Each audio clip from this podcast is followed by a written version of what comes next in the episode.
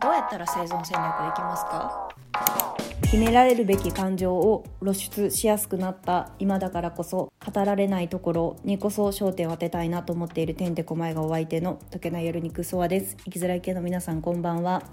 今日は愛だとか恋だとかをまた考えていきたいなと思っている夜なんですけども、以前どこかでお話ししましたよね。そう、私はもう現代っ子なので Google 先生で愛をするってどういうことみたいな感じで検索した時に、当時思っていたのはもう人に対する愛のフィクションが多いし、恋愛ってすぐ結べがちだよね、性愛って結びがちだよね、なんかそれにうんざりするわみたいなことを思っていたのね。まあ今も継続して思っているわけだけど、別にそれを咎めるわけじゃない。これは私が勝手にうんざりしていることだから、そのありふれるものに対して否定はしないし、でもだからそればっかり神格化されていくと、うーんっていう気持ちになる人もいるよっていうのを尊重されてほしいよねっていう意味でお話ししたんですけども、でその中で出てきた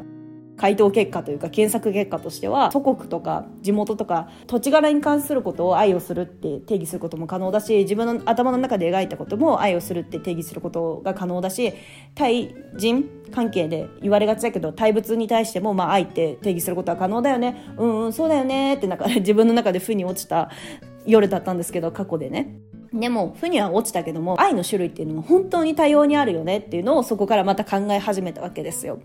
NHK で恋せぬ二人っていうドラマが3月まで放送されていたんですけども、そういえばさ、その恋せぬ二人で携わった脚本にね、吉田絵里香さんという方がいらっしゃるんだけども、4月にさ発表されていたけども、向田邦子賞っていうものを贈されたみたいで、恋せぬ二人でね、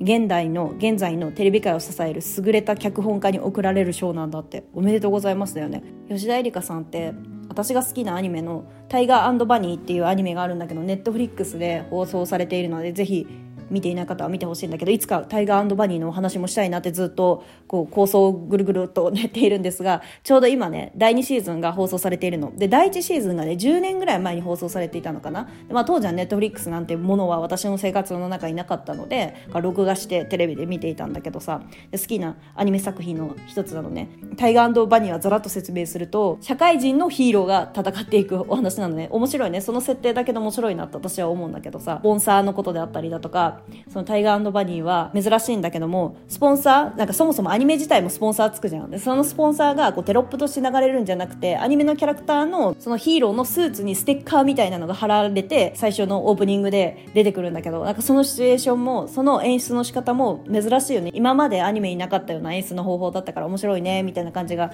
そのファンの中でも言われているんだけども、その第2シーズンが手につけられていないんだよ。吉田さんが脚本になんか作成に携わっているらしいんだけど、ちょっとねお話が脱線しちゃったんだけど、でも自分の好きなものがさ、なんかどっかでつながっているとさ嬉しいって感じない？私びっくりしちゃったことがあって、高橋一生さんが好きなので、高橋一生さんもまあ約10年ぐらい前から好きで、でその後ネバーヤングビーチのバンドが好きになって、で最初知らなかったの、そこがつながってるって。安倍さんっていうボーカルの人が高橋一生さんの弟だったって知った時に、あそうだったんだみたいな、なんか好きってここでつながるんだっていうのをまず1個思って、で高橋一生さんがこう2年連続でジョジョの奇妙な冒険で出てくるチベロハンっていうキャラクターを実写化で演じられていて、あこの好きなところもつながるんだって。私ジョジョ好きだからね。で最近は雪国っていうものが放送されたんだけども、 NHK の BS で、そこで雪国って川端康成先生が書かれた作品だから、川端康成先生の作品がめっちゃ好きかって言われるとちょっと危ういとこではあるんだけど、まあ好きか嫌いかの二分法で答えるのであれば好きだから、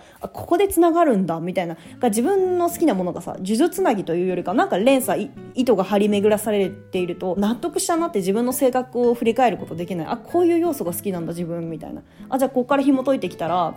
いいかもしれないっていう材料にもなるし、なんか納得するよね。自分はこれで構成されているんだっていうのが納得いくから、まあだんだん話が逸れてきたんですけど、その恋せぬ二人のストーリーを見ている中で愛だとか恋だとかを考えさせられるきっかけになったのね。改めてアセクシャルアロマンティックだから恋をしない二人っていうこう副題がついているんだけども、恋をしない物語なのになんで愛とか恋とか考えるのって思われがちじゃん。いやそれがすっごい考えたのよ。性愛だけが恋じゃない、性愛だけが愛じゃないっていうのを私はずっと思ってるから、ずっとこう小さい頃から思っているから、変だよなみたいな風に思っていた時期もあって、まあでも変じゃないよみたいな形で放映されたのが、初めて放送されたのが恋せぬ二人だったから、すごい好きなドラマの一つになったわけね、作品の一つになったわけだけども、その中で咲子っていうキャラクターが出てくるのね。岸井ゆきのさんと高橋一生さんがダブル主演演でされていたのが恋する二人だから、その岸優希乃さんが演じられていたのが咲子っていうキャラクターで咲子っていうキャラクターにはまた2人キーとなってくる人物がいて、カズくんっていうキャラクターは同じ会社で働いていて元恋人で、カズくんは今でもアプローチしているっていうポジションだったので、千鶴っていうキャラクターは美容師さんで咲子の友人で、咲子の髪の毛も切ってあげたりしていて、1話の段階では一緒に住む、同棲する、同居するみたいなお話があって、不動産一緒に見に行ったりだとかしていたんだけども、きっかけがあって、私はもう一緒に住めない、ブチンって、そこで人間関係リセットじゃないけどもこう切られてしまって、咲子がなんでだろうみたいな感じになっていった。でも話が進んでいく中で、物語の終盤よりも中盤と終盤の間ぐらいかなっていうところで、また千鶴が登場してくるわけね。千鶴の愛を向ける行動の仕方と、カズくんが咲子に向ける愛の行動の仕方って全く行動様式としては違うんだけども、でも納得いくなっていうのがあったので、それを切り出して愛だとか恋だとか考えていきたいなって思うんだけど、その千鶴はね、相手の幸福を願うことで離れることが、離反することだよね。あえて熟語をあてがうのであれば、離反することが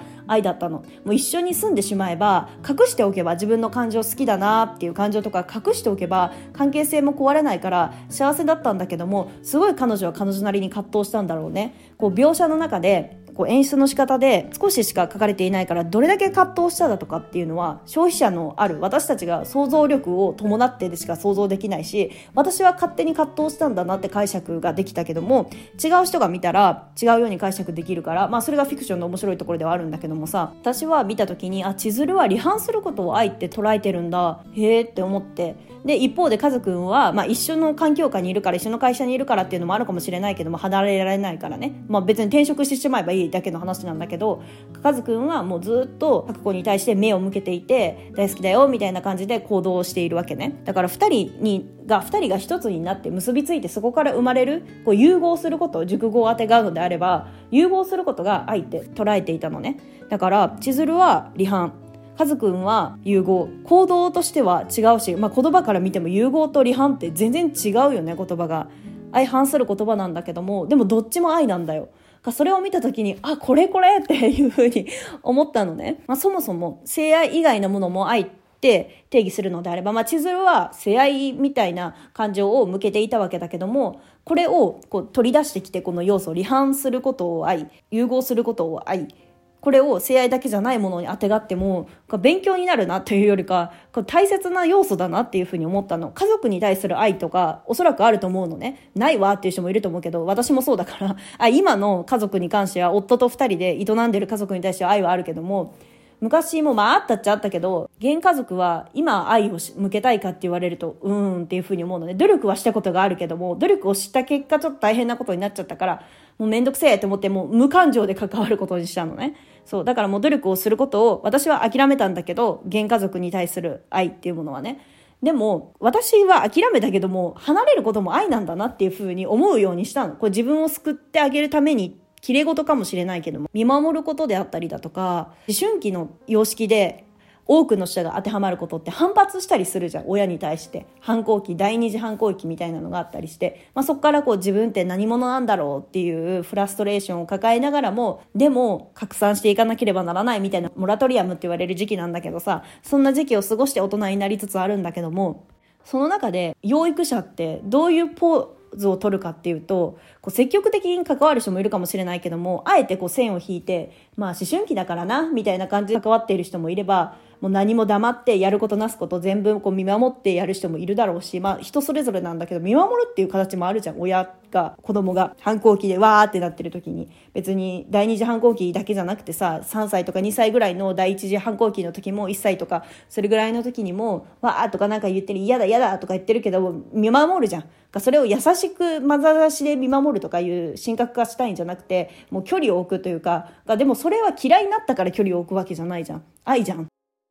というふうにさ、思っていて。だから恋せぬ2人を見たことによって、性愛だけじゃなく対人、対人関係に対する愛の向け方みたいなのに、これにも当てはまるよなみたいな発見があって、すごい自分の中で気持ちいいというか、そうだよなみたいな、肯定してくれる、大丈夫だよって言ってくれるお守りみたいだなっていうふうに思ったのね。この2つの要素って、性愛にこうフォーカス、もう一回再度焦点を当てるのであれば、若い人たちがさ、付き合いたてのカップルの時に、遠距離になった時にさ、すごい好きだから毎日連絡してほしい、だから寝落ちするまで LINE 電話つなげてほしいとか、時代が発展したからね、こうウィルコムの時代から発展したからさ、無料の世界の中でどんだけ電話していてもお金かからないからつなげっぱなしでいいじゃんっていう人もいれば、いやもう2人は違う人格なんだからもう時間を空けることも大切だよみたいな思っている A さんと B さんがいたとしたら、2人はもう構築することが不可能だよね。なんかどっちかが譲り受けるとか、どっちかが諦めるとかしないと継続しないよね。